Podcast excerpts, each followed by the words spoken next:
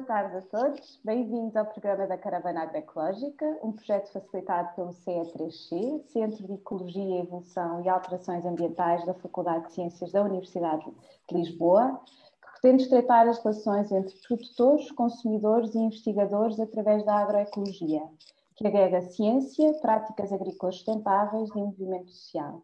Nós hoje vamos dedicar o programa ao projeto da Landscape Farm, e para isso temos connosco Jorge Cancela e também Inês Costa Pereira, da equipa da Caravana Agroecológica, a quem passa a palavra.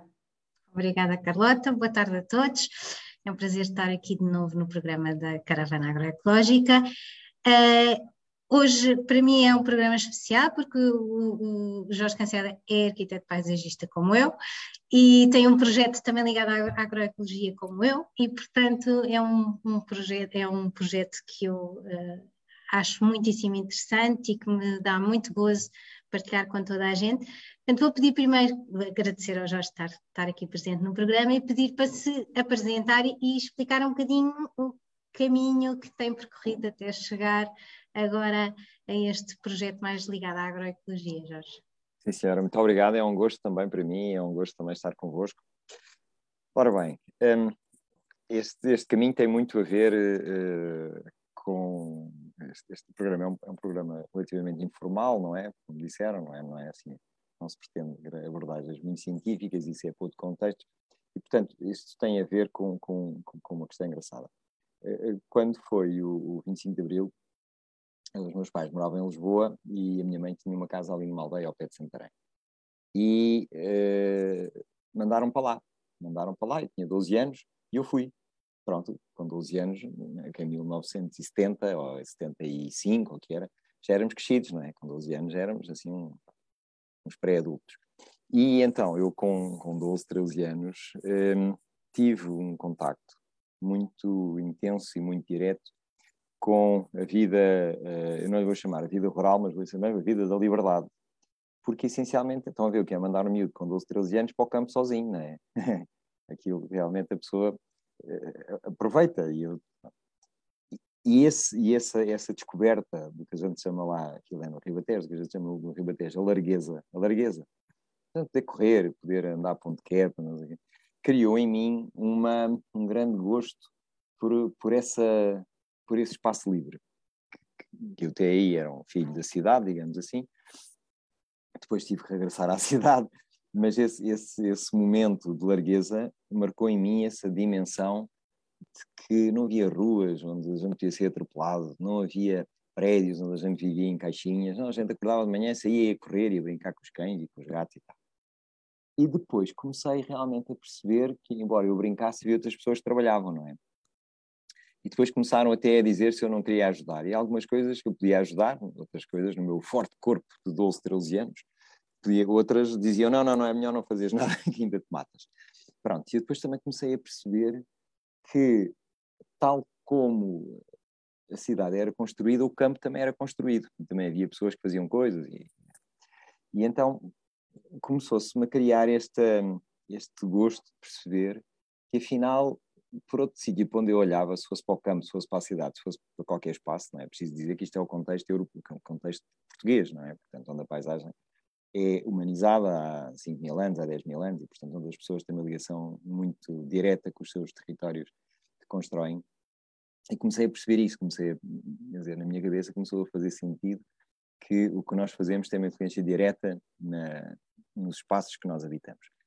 E essa sementita ficou por lá, Uh, e quando foi a altura de, de, escolher o que é que eu queria fazer na vida, eu pensei que havia um curso que juntava essas coisas e então decidi ir para a arquitetura paisagista muito por isso. Pronto. E, e, foi aí que tudo mais ou menos começou, não é? Depois, na arquitetura paisagista, que é a escola portuguesa de arquitetura paisagista, como sabem, é uma escola muito intensa de, de ecologia aplicada. Nós tínhamos um, muita disciplina de ecologia e depois uh, disciplina de projeto e desenho, e história da arte, e, sei lá, e sociologia do desenvolvimento e coisas complicadas, que eu não me recordo. Mas tudo aquilo fazia sentido. E tínhamos uma coisa que era muito interessante e que hoje em dia, não sei se ainda existe, mas que me marcou muito uma geração nossa de arquitetos paisagistas, principalmente os de Évora, que era, íamos para o campo com os professores. mas íamos para o campo, não era uma tarde, era tralha às costas durante 15 dias ou coisa que o valha. E normalmente isto era associado a um rio, descíamos um rio, normalmente era a descer, não é? que é mais fácil, e descíamos um rio com a tralha às costas, acampávamos, mas essencialmente o objetivo era uh, perceber o que era uh, a paisagem, perceber o que é, que é esta, esta construção coletiva entre a natureza, as pessoas, através do tempo. E isto era feito através da observação. Era, isto era, muitas vezes, era uma disciplina de desenho. Portanto, nós éramos levados pelo desenho a perceber e interpretar o que víamos e a fazer perguntas. Mas porquê é que as casas, perguntas tão simples, quase infantis, mas porquê é que os pombais são redondos e as casas onde as pessoas moram são quadradas? E porquê é que aquela pedra é amarela e esta é cinzenta? E porquê é que esta está encostada à linha d'água e aquela está a 100 metros? E porquê é que este campo agora está amarelo e o campo ao lado está castanho? E, porquê é que é...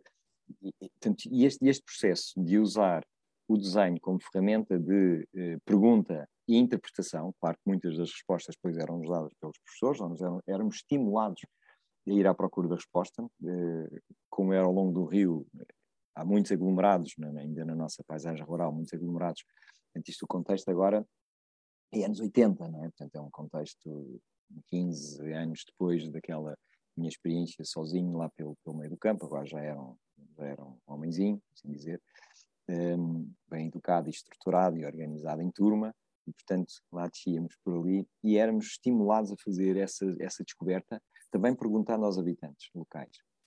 E isso reforçou ainda mais essa, essa percepção de que uh, as coisas tem um sentido, e, e tem um sentido, eh, e nos anos 80 isso ainda era muito notório, nos anos 70, 80, que muitas soluções e muitas tecnologias que aconteciam pelo, pelo mundo rural eram do mundo rural que ainda não tinha eletricidade, que ainda não tinha água uh, na torneira, não é?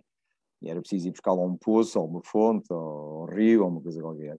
Não tinha estrada alcatroada, e portanto demorava-se tempo, não é? Os tempos eram diferentes. E, portanto, as comunidades eram muito mais. A questão de, de, de, do inverno, é, dos frios, é, muitas das casas tinham pá, situações térmicas péssimas, não é? Muito piores do que, do que tinham hoje. Hoje nós queixamos, imaginemos o que, é, que é era naquela altura. E, portanto, a importância de todos os ciclos, o ciclo da lenha, o ciclo da, da limpeza da, da, das matas para fazer cama para os gados, a importância do, do estrume, para devolver à horta. dos rios. Dos rios. E, portanto, isto, bem, eu comecei a, por assim dizer, a apaixonar-me um bocadinho por esta lógica. Era quase como, para um, não é, uma primeira fase para uma criança foi a liberdade, depois para um jovem adulto foi a montagem de um puzzle. E, portanto, tudo isto era giro, é? tudo isto era engraçado. A liberdade é uma coisa boa, montar puzzles é uma coisa gira, e, portanto, não é difícil a pessoa apaixonar-se por estes temas, não, não, é, não é nada difícil.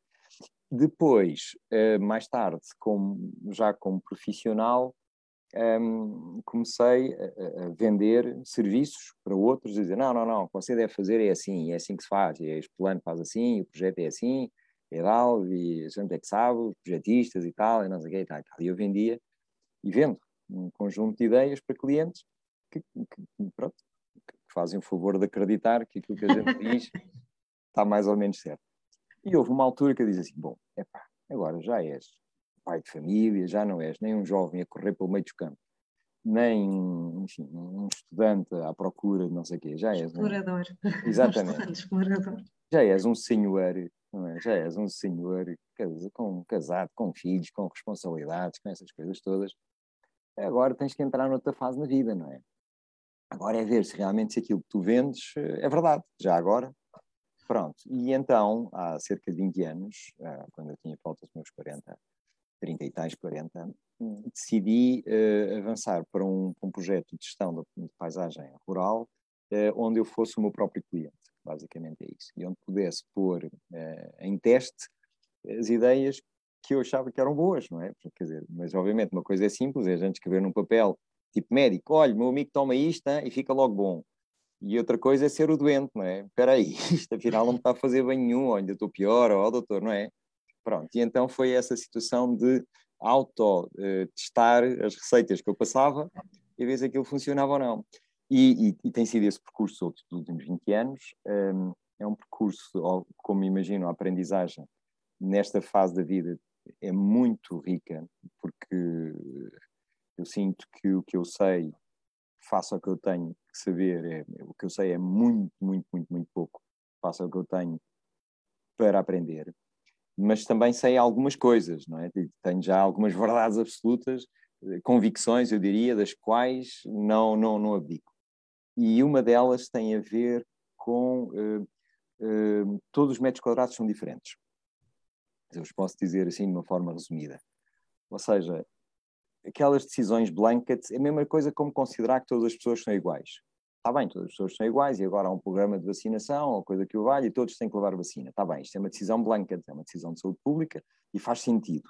Mas a forma como depois cada um de nós acorda de manhã, lava os dentinhos, veste-se, vai uh, tomar a vacina, a que horas toma a vacina, como é que vai vestido, como é que é a reação da vacina, que idade tem, que implicações isso tem, isso é específico de cada um. E, portanto, tal como estas questões da sustentabilidade ou do ordenamento, portanto, há leis universais é, que podem ser comparadas à saúde pública, mas o efeito delas é em cada um de nós. E também no ordenamento é muito isso, quer dizer, nós podemos ter grandes uh, pensamentos, grandes lógicas, grandes legislações, grandes programas de financiamento, mas se não tratamos o metro quadrado, aquele metro quadrado, e são todos diferentes e todos têm a sua aptidão, então aquilo é muito bonito, mas não deixam de ser um conjunto de letras ou de, de enfim, mensagens. Portanto, se nós queremos intervir, nós, estou a dizer nós, nós os, os que intervimos mais diretamente no, no, no território, não é? especialmente no, no, no, território, digamos assim, de base mais sólida, na terra, não é? Eh, há outros que intervêm no território mais marítimo, mas isso tem outras regras que eu não conheço.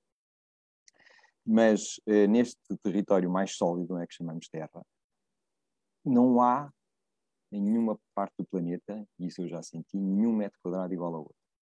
Tenho tido a oportunidade de trabalhar em várias geografias, muitas mediterrânicas, mas também eh, tropicais, tropicais úmidas, eh, nomeadamente na Costa Rica, na Guiné-Bissau, eh, sim, e, e, e, e, tropicais secas, ou semiáridas, eh, Cabo Verde e depois espaços de savanas como Angola, Moçambique, África do Sul, eh, enfim, eu tenho tido essa Jorge, e por, por estares agora a dizer, eh, estás a falar nessa diversidade toda que tens estado a visitar uhum. eh, e esse conhecimento que tens de realidades tão distintas, tu sentes a, as alterações climáticas, tu sentes que há alterações na paisagem resultantes desta, eh, destes, destes uh, aumentos de temperatura?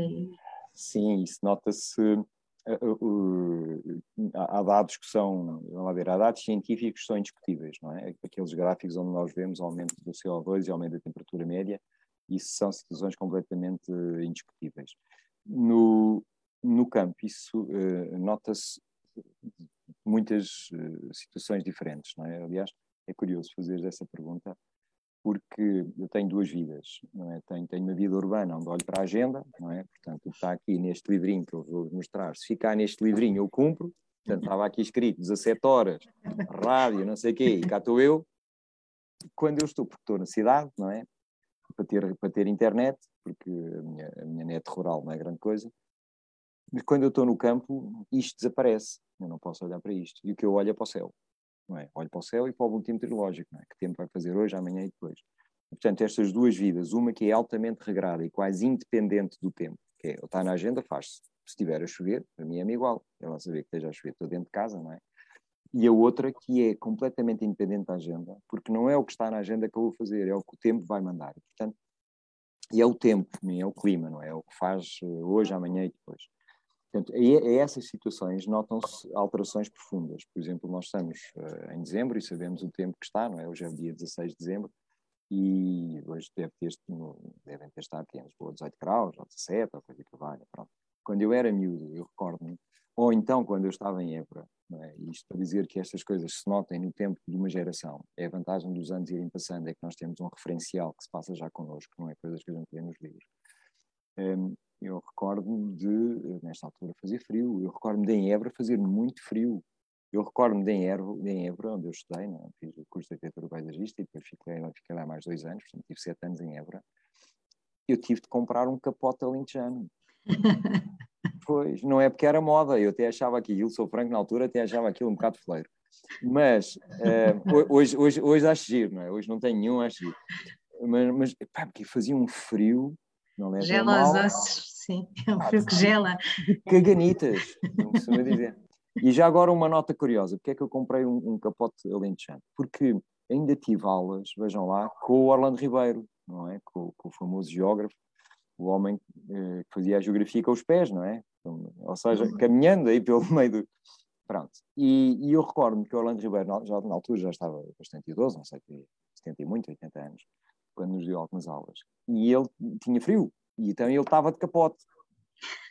E, eu estava com aqueles quispos que se usavam na altura, nos anos 80, e eu disse assim, mas eu estou cheio de frio. E ele diz, não, não, não, tens que arranjar um capote. Dizer que faz sentido, isto, isto é assim porque faz sentido. Portanto, essa, essa, essas linhas tão puras, digamos assim, que há entre a ligação entre o clima, o tempo, aquilo que vestimos, aquilo que comemos, isto é uma coisa notável. Pronto. Voltando à pergunta da, da Inês, vocês mandem-me calar, que eu depois tenho mania de, quando estou assim, tenho mania de falar. Portanto, vocês vão interromper e tal. Mas sim, mas, mas para dizer que se notam e notam-se em quase todas as geografias. Uma das coisas que é difícil nós, uh, tirando aquilo que é normal, ou seja, tirando aquilo que nós notamos, que são as épocas de floração, que são, uh, por exemplo, regar. Bem, eu vou, ter mesmo, eu vou ter que abrir a porta, desculpem lá, é que eu estou sozinha, desculpem. Não faz mal, Inês, força. Mas, uh, por exemplo, regar em dezembro é uma coisa não é? Que não, não faz sentido nenhum, no entanto, uh, estamos, estamos a regar, não é? Estamos lá na, na, na horta, estamos, estamos a regar, o que é uma coisa um bocadinho absurda, claro que é regar pouquinho, que é, claro que é regar, enfim, para novas plantas, mas estamos a regar, isto é uma coisa que não era muito normal, não é? É normal estarmos com frio, se calhar umas geadas noturnas, umas coisas assim. Nota-se também muito uh, uma outra questão um, tem a ver com os chamados eh, novos ecossistemas. Uh, que eu até não, não, tenho ciência suficiente para saber até que ponto as coisas são influenciadas por isso. Mas uh, o que nós notamos muito no campo, é? vocês sabem, é a chegada de novas espécies, uh, seja a vespa asiática, uhum. seja o fungo, não sei de quê, seja. E eu não sei se isso é ou não potenciado por alterações climáticas. Nós sabemos que a introdução não é, não é? A introdução é sempre normalmente base antrópica, quase toda delas. Mas se depois, por exemplo, a Vespa Asiática, a Vespa Asiática há uns anos mesmo, quisesse, quando eu era miúdo lá em Évora, miúdo não, quando era um jovem em Évora, se quisesse entrar, morria de frio, não é? E, e, e portanto, havia ali um, um, ciclo, e portanto, tudo isto, esta, estas, estas mudanças realmente estão a acontecer, e o que eu acho que estão a acontecer é um ritmo hum, que eu não pensei que fosse um ritmo que assistíssemos, não é? porque, voltando à, à experiência, tentei a minha idade, passou por anos de seca. Sim. E, portanto, as alterações climáticas. Pois, seca, sim, eu recordo de, às vezes ver períodos de 3, 4, 5 anos de seca. Isso hoje em dia já não acontece, é curioso. Não é? Portanto, é, seca mesmo, não é? Havia problemas significativos de seca. Agora, houve há 3 ou 4 anos, mas não é assim uma coisa tão recorrente como, como foi. Uh, notamos claramente que há uma diminuição da precipitação média, notamos, isso notamos isso. E isso nota-se eh, com muita frequência, pois na, na, nas, na, nas, implicações que isso tem, eh, quem faz como eu, agricultura quase de sequeiro, tenho uma área uhum. relativamente pequena de regadio, e esse regadio é regadio tradicional com poços. Uhum. Eu não tenho, não tenho furos por opção, embora a lógica da racionalidade em vez de eu ter seis ou sete poços, se calhar tinha só um furo, mas o furo, o que é que me dava? Dissociava-me um bocadinho do sistema. Eu, o poço é quase para mim um termómetro hídrico, não é? Eu consigo perceber o que é que se paga no poço, porque o poço tem 7, 8 metros não é, de profundidade, é, é o que o motor eh, tradicional consegue bombar, não é? Portanto, o, o tamanho do escoador. Enquanto furo, juntava a torneira e saem mil litros de água, não é? Por, por segundo, ou coisa que vai. E ali não, portanto, nós notamos aí essas diferenças. Notamos, de ano para ano, que as diferenças de precipitação têm depois implicação ao longo do ciclo, nomeadamente no Mediterrâneo, tem depois diferenças quando nós precisamos regar no verão, é? portanto, estas situações estão, estão ligadas. Um, claro, também se nota uh, um bocadinho os eventos climáticos extremos, principalmente em termos de temperatura. Pronto, uh, mas eu, eu, diria que nas sensações onde nós notamos mais, sinceramente, é nesta chegada dos novos ecossistemas.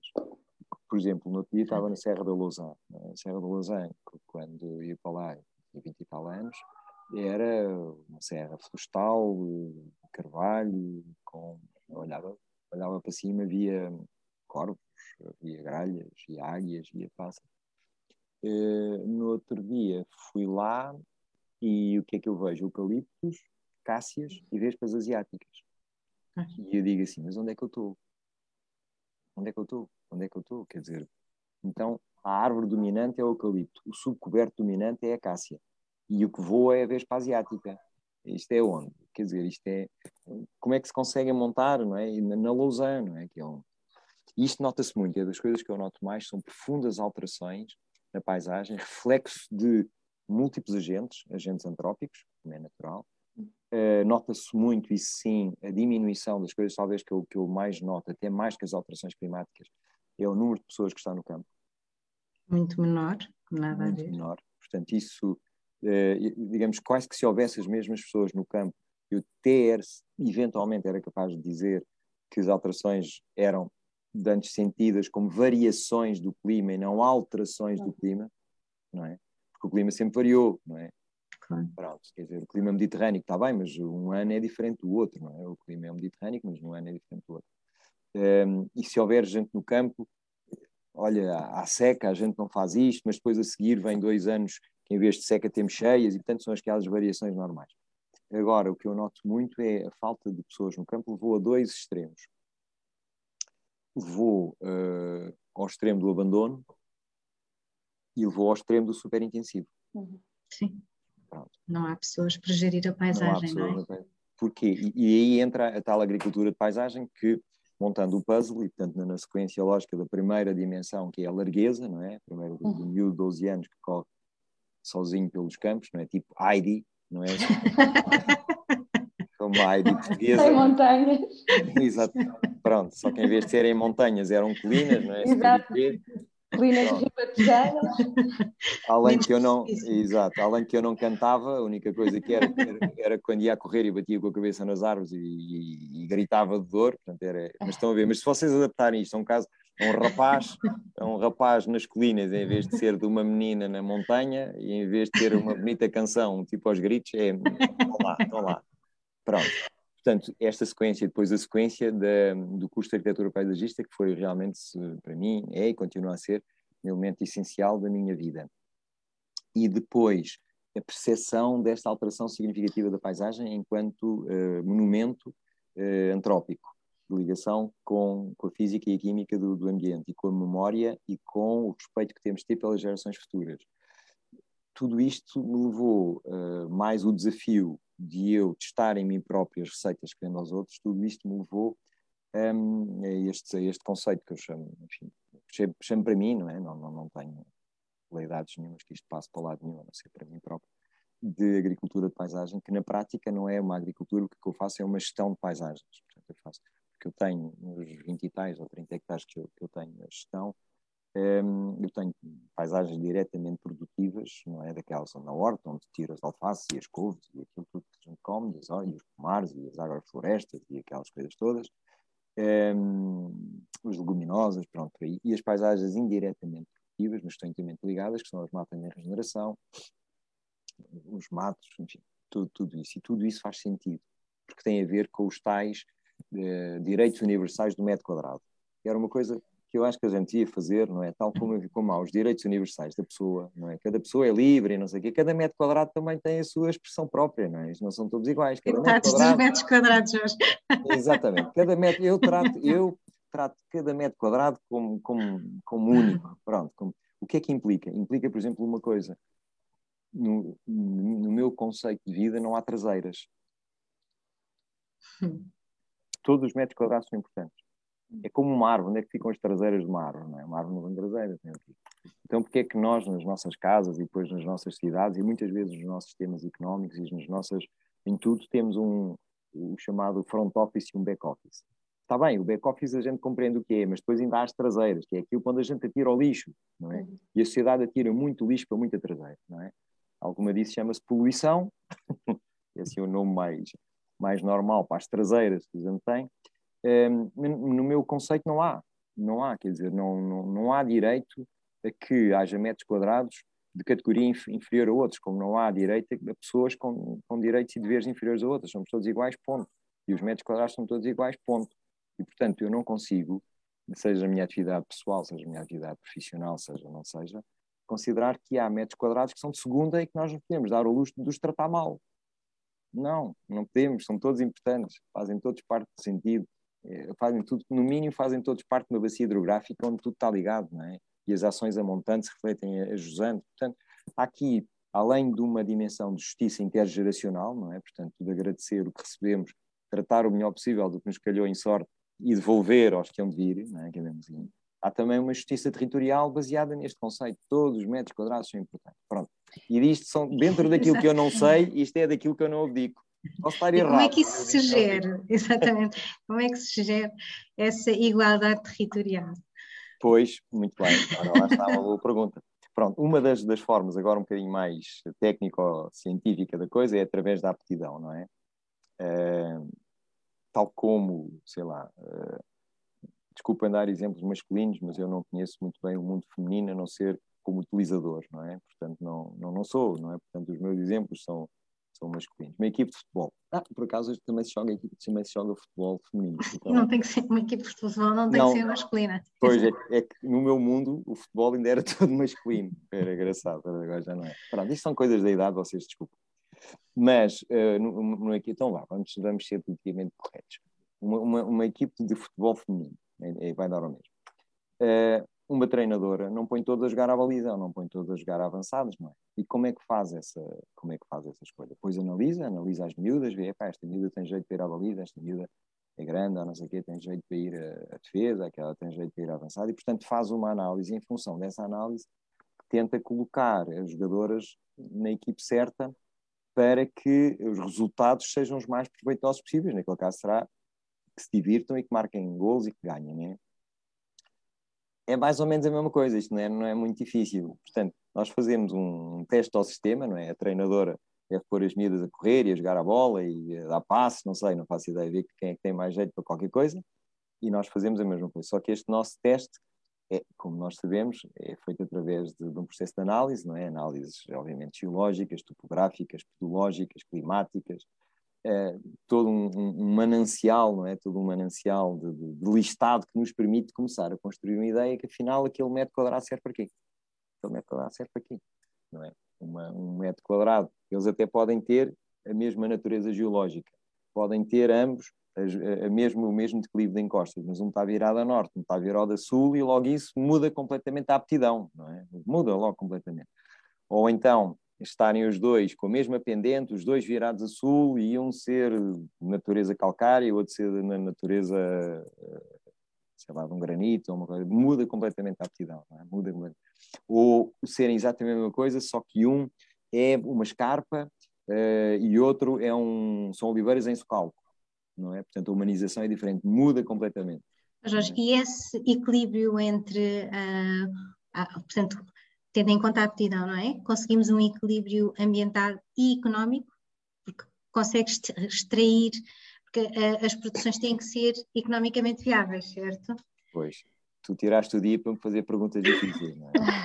Então, estava a coisa a correr tão bem Deste assim, agora. não, mas é mesmo, não, mas está perfeito, Inês. Porque esse. é aí. Não, não, não, não, não, não. Esse, esse.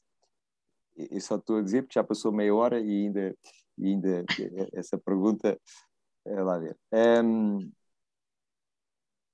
sendo uh, territórios humanizados, essa, essa, essa pergunta é chave. Uh, o que é que eu percebi? percebi, por exemplo, que muitas das paisagens tradicionais, sejam onde sejam, e aí voltando à oportunidade que eu tenho de trabalhar em várias, várias geografias, muitas delas estão baseadas em trabalho uh, não remunerado, ou muito mal remunerado.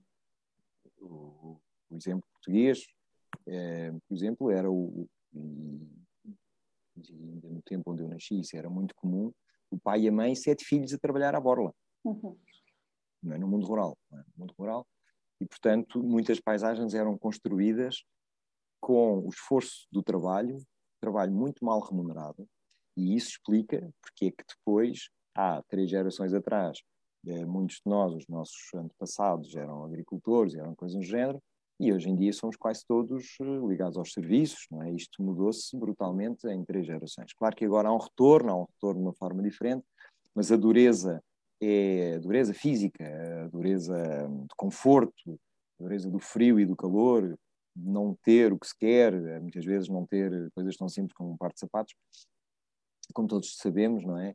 Eh, é? são passados relativamente recentes, se calhar para vocês que já são, digamos, uma ou duas gerações a seguir à minha, já não tanto, mas para a minha eram gerações, eram, eram, eram coisas muito presentes no mundo rural e depois a imigração, portanto isto explica um conjunto de fenómenos.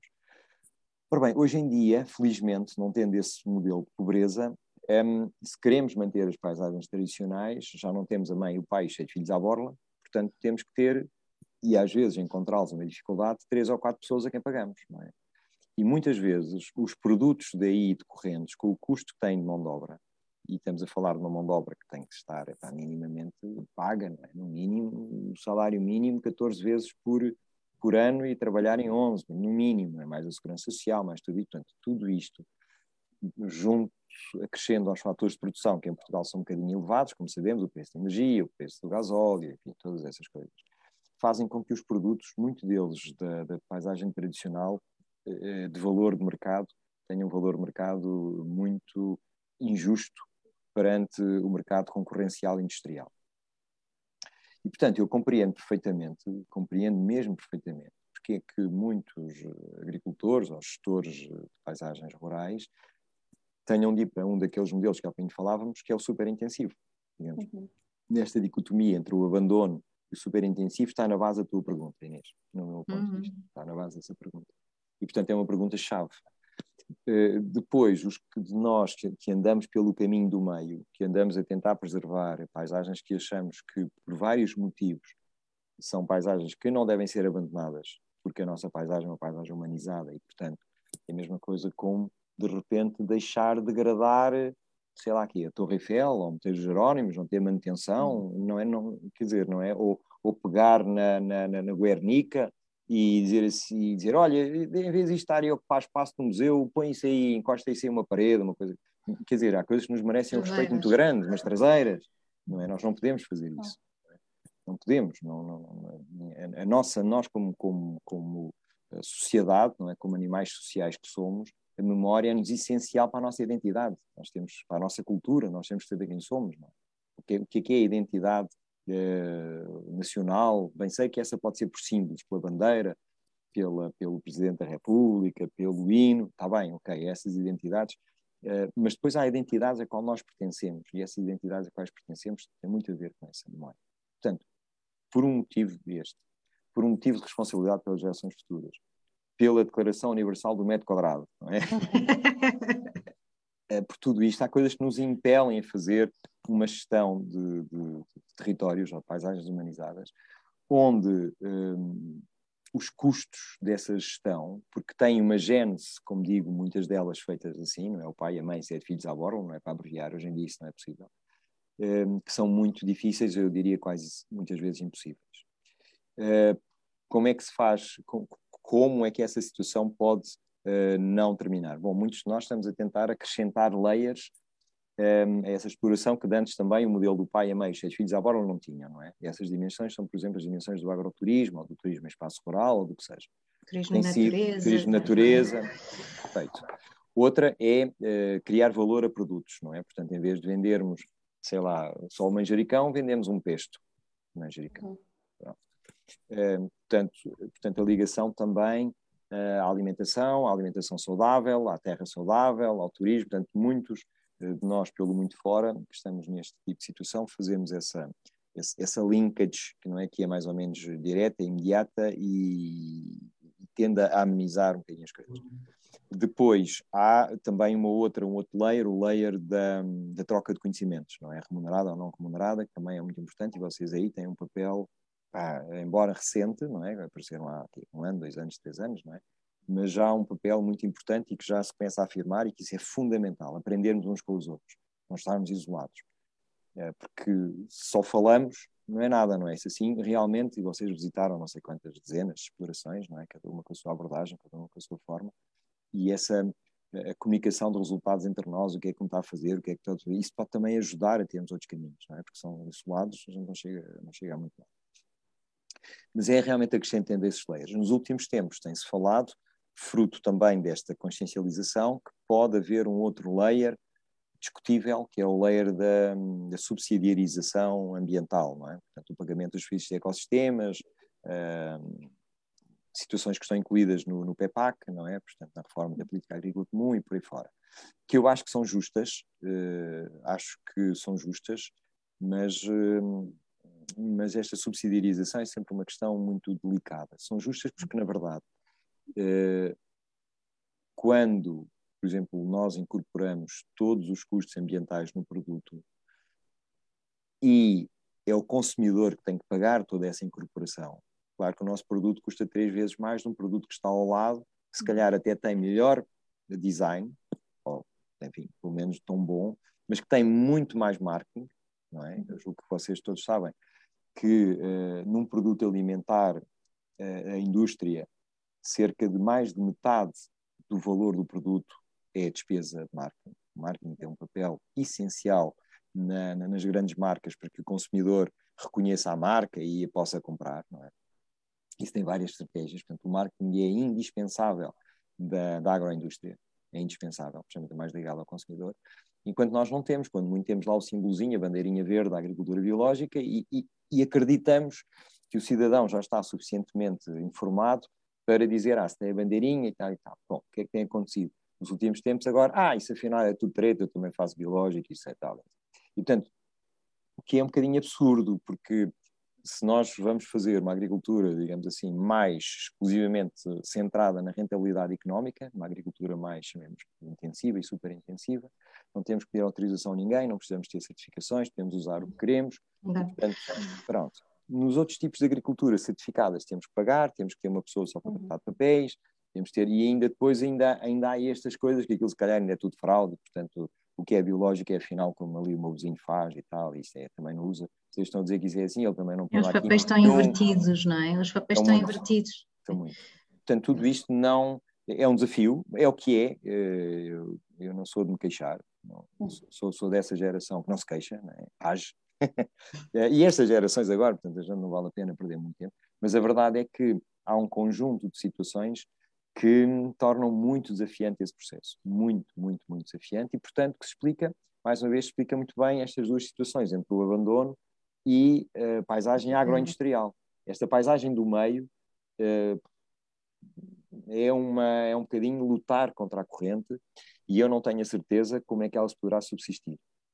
Mas atenção, ah, desculpa, diz, diz, diz, diz. Não, não. Não, ia dizer que há, vai havendo assim uns momentos muito bons e de reconhecimento, não é? O reconhecimento não só de um trabalho bem feito, mas também prémios, não é? E tu ganhaste o prémio de dois prémios, e não, que são realmente reconhecimentos de que uh, vale a pena Sim. este, este, esforço, este esforço, este trabalho assim mais hercúleo, não é? Ah, muito obrigado. É, vamos ver, muito obrigado, sim, deve estar a referir ao, ao, ao melhor grão e ao melhor xixo no concurso nacional de luminosas. É verdade e enche-nos de orgulho, mas devo dizer e agradeço, enche-nos de orgulho, por acaso de enche, porque a gente também tem que fazer não é, festas à alma, senão isto também. Pronto, e realmente muitas vezes esse, esse, esse prémio é simpático. É, pronto, é, atenção que foi o melhor dos que foram postos a concurso, está bem? Eu não sei se houve mais, vamos partir do princípio que não fomos os... Acho que não, mas pronto, mas enfim, mas, sim, mas sim, mas é verdade. É, e, e, é, e é até por uma coisa que eu noto e que vos vou uh, dizer. É para o seguinte, nós trabalhamos em equipe, não é? Eu tenho, eu poder estar aqui, estão mais três ou quatro pessoas comigo no campo e mais duas na cozinha a fazer as transformadas. Portanto, somos uma equipe de seis, sete pessoas. E um, e para essas pessoas que estão lá todos os dias uh, no campo, eu não estou todos os dias, estou metade do tempo, mas outra metade tenho que ir para Lisboa ainda pelas minhas outras responsabilidades. Um, epá, é, é, é, é, um, digamos assim, é um orgulho, não é? Da Abril. E isso, claro. é, digamos, eu tenho, eu é, ganhar, perder, enfim, eu tenho outros mecanismos, mas foi das coisas que eu gosto mais, nem é por mim, é pelas pessoas que trabalham comigo. Porque ficam numa. É, é importante acreditar, é importante acreditar e, portanto, esses reconhecimentos dão força, exatamente porque não é fácil e, portanto, é, é estimulante e estamos muito, enfim, satisfeitos e agradecidos e realmente eh, nunca tínhamos entrado em concurso nenhum um, e, e, portanto, quando entramos, eh, enfim, ficámos agradados de ter tido essas, essas boas notícias e são, são estimulantes. E agora já nos apetece entrar em mais. agora vamos entrar em mais. Agora vamos. Eh, ah, é? Então vamos lá ver como é que está o azeite, e vamos lá ver como é que está isso, e vamos lá ver como é que está aquilo. Porque realmente é, um, é, é, muito giro. Sim. O que eu ia obrigado. E em relação também para valorizar o trabalho das pessoas que trabalham consigo, Sim. e falou também da importância da transferência de conhecimento na Landscape Farm têm um projeto de criar uma escola de caseiros. e eu ia lhe perguntar de onde é que surge essa ideia e, e, em que é que consiste a escola, a escola de caseiros, que acho que é uma iniciativa muito. Ora bem, depois é, é, surge uh, do seguinte: surge, bom, uma, uh, de um ponto de vista chamemos assim, mais egoísta, não é? Para pôr, pôr já as coisas aqui, pôr já o dedo numa ferida, surge também de uma procura. Uh, portanto, eu sinto que estou numa missão, não é? Estou numa missão que é tentar ver como é que se pode preservar, ou como é que não é preservar, como é que se pode um, manter, evoluir uma ocupação uh, de um território que está de acordo com a sua aptidão e, portanto, não gostava que aquela aptidão fosse degradada. E, portanto, eu tenho que lutar por aquela aptidão. E o que acontece é que, naquela zona onde eu estou, que é o bairro Ribatejano, a aptidão está correta. A aptidão do olival tradicional, a aptidão das hortas, perdão, das hortas nos fundos dos vales está correta, a aptidão das leguminosas em zonas mais planas está correta, a aptidão da, dos matos nas encostas argilosas com uma pendente acima de 25, 30 graus viradas a norte está correta, a aptidão do figueiral nos solos mais pobres está correta e, portanto, temos ali um, um desenho de paisagem correto. Uhum. E, portanto, eu não gostava, é como, sei lá, é como ter a Guernica ou ter a Mona Lisa e dizer, bom, eu vou, este está giro, mas vou fazer um bigode ou uns óculos, não é? Vou pôr uns óculos aqui na Mona Lisa, que eu, como a gente fazia quando era miúdo na escola eu acho que não vai acrescentar muito à Mona Lisa, pôr lá uns óculos, não é? Acho que não... Ou tirar um bocado, não é? Portanto, acho que aquilo dá bem assim, é um momento. E, portanto, é esta, digamos, é esta missão.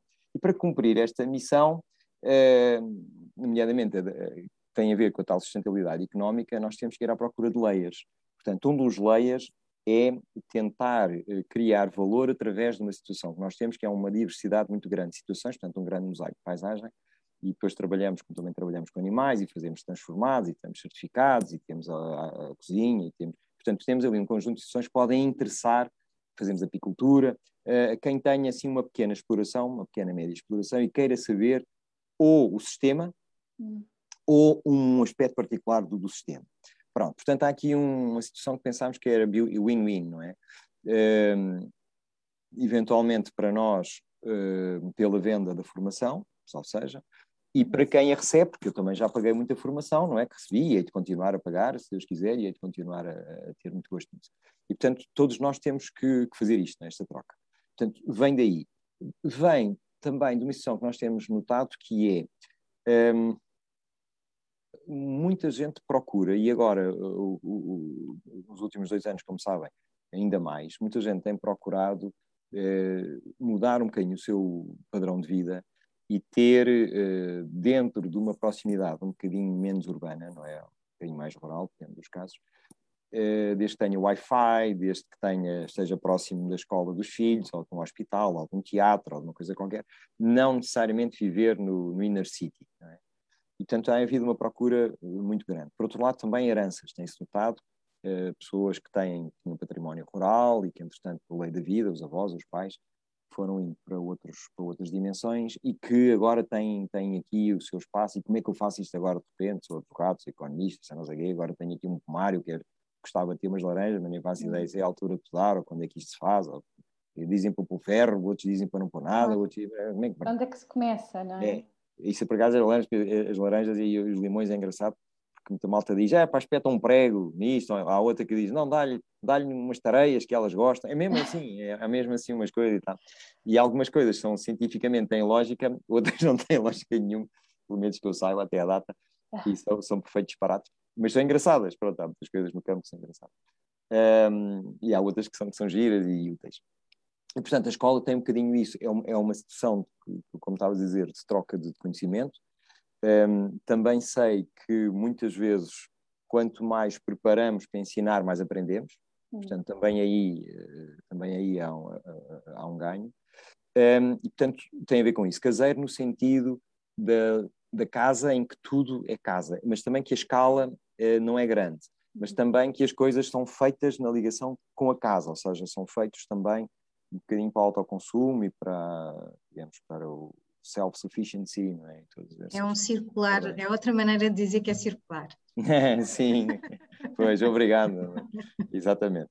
Pronto, é? e portanto, e, portanto vem, vem um pouco daí. Para tal, ficámos com uma daquelas escolas que estavam abandonadas do lado da aldeia, uma daquela escola do plano centenário, a escola dos anos 60, uhum. e, e, estamos a recuperá-la. Uh, a situação também, portanto, isto começámos com isto em 2019, portanto, 2020, 2021 são estes anos uh, que o Covid introduziu esta situação de não, de não fazermos muito, porque são eventos que têm participação e depois que aconteceu é que muitas vezes divulgávamos e depois tínhamos que fechar, então decidimos, pá, enquanto isto não estiver resolvido, não vale a pena estar aqui neste, nesta montanha russa emocional, não é? De montar programas e depois afinal não fazemos. Portanto, isto tem a ver com, com muitas situações que, que este setor, digamos assim, da, que tem, tem contato com pessoas, está a ter.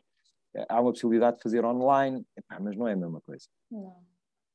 não. É, isso, isso, isso, e, e, e, e, também eh, eh, também vos digo que isso é outra coisa que eu tenho vindo a notar no campo, que é uma, uma situação geracional abismal. Ou seja, eu tenho 59 anos e, e mais ou menos domino as tecnologias, mais ou menos domino as tecnologias. Não domino muitas redes sociais, mas isso é por defeito pessoal, não é? Pronto.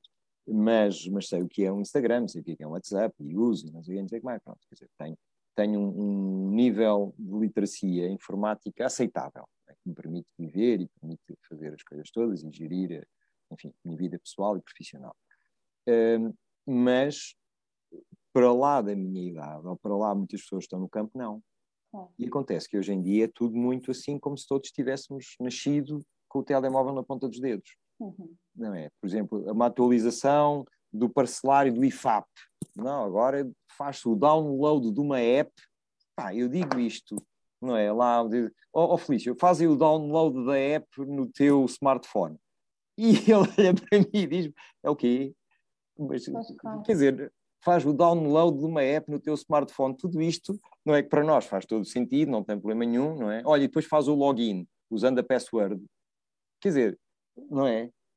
Faz o download de uma app no teu smartphone, usa, usa a password para o login e ele diz: Ah, pá, então foste estudar o quê? Isso é uma. Não é? Portanto, está a haver muito esta, esta clivagem uhum. em, em, quem. Coisas São simples. Os, info, é? os infoscluídos. São é? os infoscluídos. Uhum. O que é. acontece? Esse, os infoscluídos têm um know-how brutal. Uhum. Mas como não têm acesso, não é? Não, eu, não são eles que vão fazer filmes, não são eles que vão fazer. Portanto, e, e, a ideia também, um bocadinho, desta escola de caseiros é que sejam ainda, e a ver se ainda vamos a tempo, ainda vamos a tempo, vou-vos contar aqui já três histórias. O homem que mencionou, por exemplo, coisas sobre cavalos, no outro dia caiu e o cavalo é muito, o cavalo, a burra, o, o, o macho, o macho, a mula, são muito importantes na nossa paisagem, depois dava motivo para outra conversa alargada, são muito importantes, tem a ver com o ciclo da matéria orgânica, não é justamente com o estrume. Uhum. E, portanto, uh, o homem que mencionou isso, no outro dia caiu do trator, cortaram-lhe uma perna, tem 80 anos, estava. O, o homem com quem eu prendi as abelhas em cortiços, não sei o quê, tem 80 anos, está com Parkinson, já não sei o quê. O, o correeiro, o homem com quem eu, quando tinha um problema no malbardo ou numa não sei o quê, numa colheira, ia lá, enforcou-se com o Covid, não aguentava a solidão. E, e, e, há uma geração de malta que tem 80. A minha geração tem 60, portanto é o gap dos 20 e tal anos, não sei o quê. E esta geração dos 80 está a ir-se embora assim. E eu estou a sentir que eu nunca, nunca vou epá, é, é, como se estivesse a arder a Biblioteca de Alexandria. É uma corrida contra o tempo. não é? É, não é, é, é assim, é, é inacreditável o conhecimento prático que esta gente tem, que não aprenderam a ver vídeos no YouTube, aprenderam ali, não é? Que estão a fechar os olhos, é normal, tem 80 anos, tem 90 anos, só que não tiveram, lá está, porque a minha geração foi uma geração que fez um corte, se calhar um bocadinho abrupto, entre um passado rural e um passado urbano, portanto não houve transição. E se agora pergunto à minha geração, epá, como é que isto se faz? Muitas coisas a gente não faz ideia. Portanto, a minha geração teve um corte epistemológico brutal sobre um conjunto de conhecimentos que são essenciais para o que quisermos, quisermos ver em sustentabilidade. E, portanto, eu estou a correr à pressa, a ver se ainda apanho isto, se ainda apanho aquilo, e com aquelas meia dúzia de coisas que eu apanho, a ver se, se também se, se, eu não fecho os olhos antes depois de passar isso a alguém. Estão a ver? Portanto, é, a paisagem é construída disto, é construída deste saber de memória e deste passar e de melhorar e de adaptar. Portanto, a escola também tem esse, uh, ou terá, assim, que, que, que isto para dizer que isto tem que ser presencial, estão a perceber? Isto não pode ser. Uh, e aí, aí realmente o Covid veio. É o que é, pronto, é o que é, agora temos que estar focados nisso mas uh, veio complicar aqui um bocadinho esta passagem de informação em tempo útil, mas se Deus quiser, daqui a um ano ou dois está resolvido. Cá estaremos. É, é porque, de facto, nós, eu acho que se a coisa que o Covid trouxe foi também esta percepção de que nós não somos nada sem os outros, não é? E precisamos não, não. todos uns dos outros, mas por outro lado, o Covid não nos deixa estar uns com os outros é. e, portanto, há esta dualidade uh, difícil de gerir. E se nós cada vez percebemos mais a necessidade de, de, de, de uh, guardar essas memórias, por outro lado, não, não há um momento para o fazer. Portanto, é, é, um, é uma. São tempos mesmo um bocadinho complicados. Jorge, estamos a chegar ao, ao, ao fim. Uh, esta Era. conversa corre, é, é, incrível, o tempo corre assim a correr. Uh, eu queria agradecer muito. Nós vamos ficar à espera de notícias sobre a Escola de Caseiros, porque Sim. queremos mesmo ir acompanhando não só isso, como o que vai acontecendo no Landscape Farm e na Biodesign também, uh, tudo o que tenha mais a ver com, com a agroecologia. Gostámos muito uh, que estivesses presentes aqui no nosso programa. Queremos dar os parabéns pelos prémios e pela, pelo teu percurso. E por mim é isso. É, é, fico muito contente com, com, este programa e com que tenhas partilhado aqui a tua história. Ah, eu Obrigada, adorei, eu adorei. Olha, eu peço desculpa se, se falei muito, mas pronto, como vocês me convidaram, olha, eu aproveitei e entrei pela casa adentro. mas muito obrigado, gostei muito e, e parabéns, eh, parabéns pelo, pelo excelente trabalho que estão a fazer, que é mesmo, mesmo, mesmo importante. Nesta montagem deste puzzle global, experiências uh, e a troca e o conhecimento que temos com os outros, se isso não existe, isso não existe em canais como, como este que vocês estão a fazer, então, quer dizer, morremos estúpidos, não é? Quer dizer, a gente faz as coisas, mas isso é, é, é a experiência não é aquilo que nos passa pela vida. A experiência é aquilo que a gente reflete sobre o que nos passa na vida. Porque passar, há muita gente que passa coisas brilhantes na vida e depois passou-lhe e nem, nem se lembra, não é? Agora, essa reflexão, essa comunicação é essencial, portanto, é mesmo peça essencial de um puzzle. Portanto, eu é que agradeço. Muito obrigado. Obrigada, Jorge. Eu queria só dizer também que, para quem nos estiver a ver, que o Jorge vai participar no webinar dos insetos atrás do prato no sábado, não é? Ah, vou, vou, vou. Voltagens. e que ainda se podem inscrever para participar e que nós voltamos com o programa da Caravana Agroecológica para o ano. Este é o nosso último uh, programa de 2021. Voltamos em janeiro, dia 13, uma quinta-feira, às 5, uh, eh, para o ano. Por isso, Jorge, muito obrigada por ter feito aqui o nosso último programa do ano. Obrigada, Inês. E boas festas a todos. Muito boas obrigada. Festas. Exatamente. Boas festas. Boas festas. Boas festas. Vem aí um 2022 espetacular. Vai ser espetacular. Estamos nessa. Beijinhos. Beijinhos. Beijinhos.